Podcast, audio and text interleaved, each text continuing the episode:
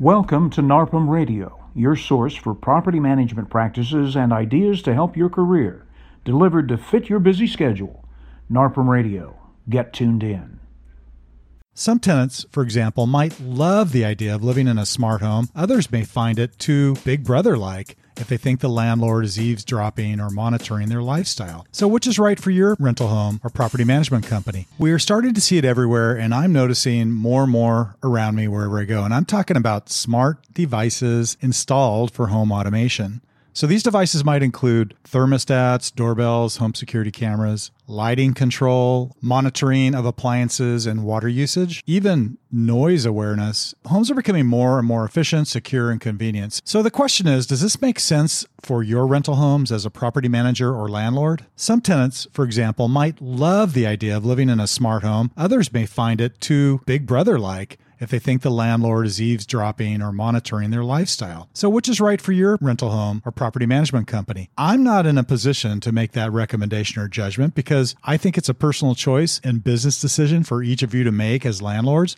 But I do think it's a great topic and one that's subject to a lot of debate. So let's get this out on the table and let's take a look at both sides. So here we go. There are a lot of reasons for installing home automation technology in rentals. And I'm going to throw out just a few. I'll probably get some calls offering some other suggestions, but here's my short list. First of all, it can help in some cases attract residents. Many tenants might be thrilled that a home is installed with smart devices and may feel more secure and perhaps even be willing to pay more to live in a smart home. It also eliminates the hassle of keys. As property managers, we spend a lot of time on key management, but our lives could be improved dramatically by eliminating the need for physical keys and being able to control access remotely should your renter be locked out, or perhaps even if you would like to grant access to a maintenance vendor to go in without coordinating the need for key exchange or putting in a lockbox at the property. Also, depending upon which devices are installed, it can reduce home energy and maintenance costs. For example, smart home devices can monitor certain home aspects such as temperature control,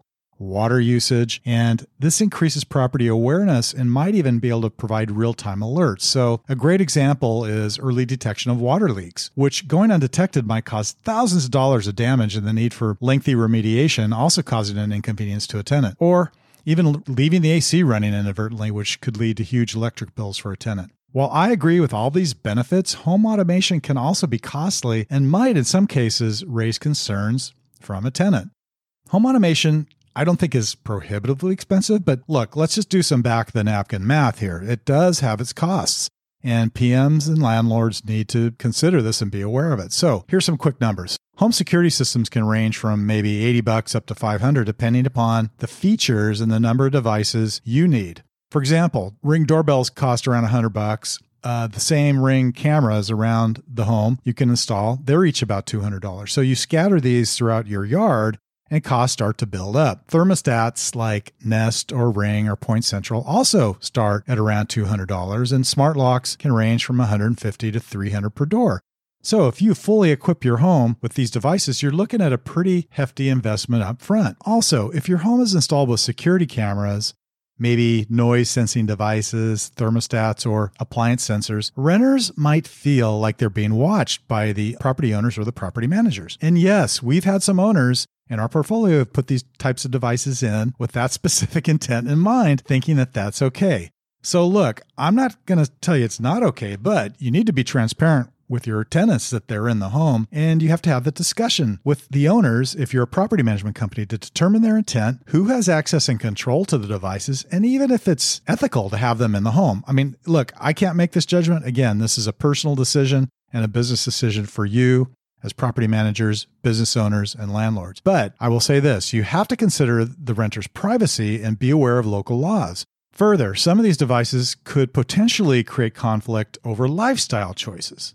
All right. I go into a lot of homes, walk around, I see things that aren't the way I, I live, uh, aren't my lifestyle, like dirty plates in the sink, uh, beds that are unmade. But look, these are the choices that our renters make around their lifestyle. And uh, some renters have different lifestyle habits when it comes to perhaps leaving lights on at night for security or running their AC at certain temperatures, which a landlord might object to in order to save energy or the life of their devices.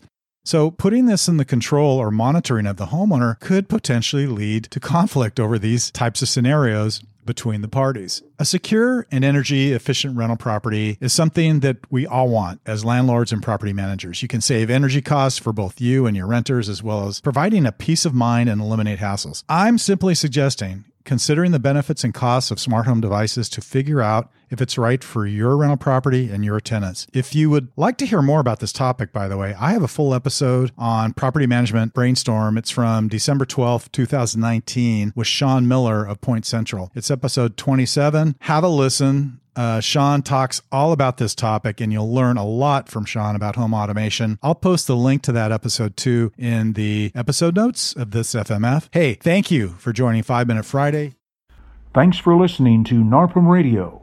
For more details on today's subject, refer to the show notes or visit narpm.org slash radio, and we'll see you next time on NARPM Radio.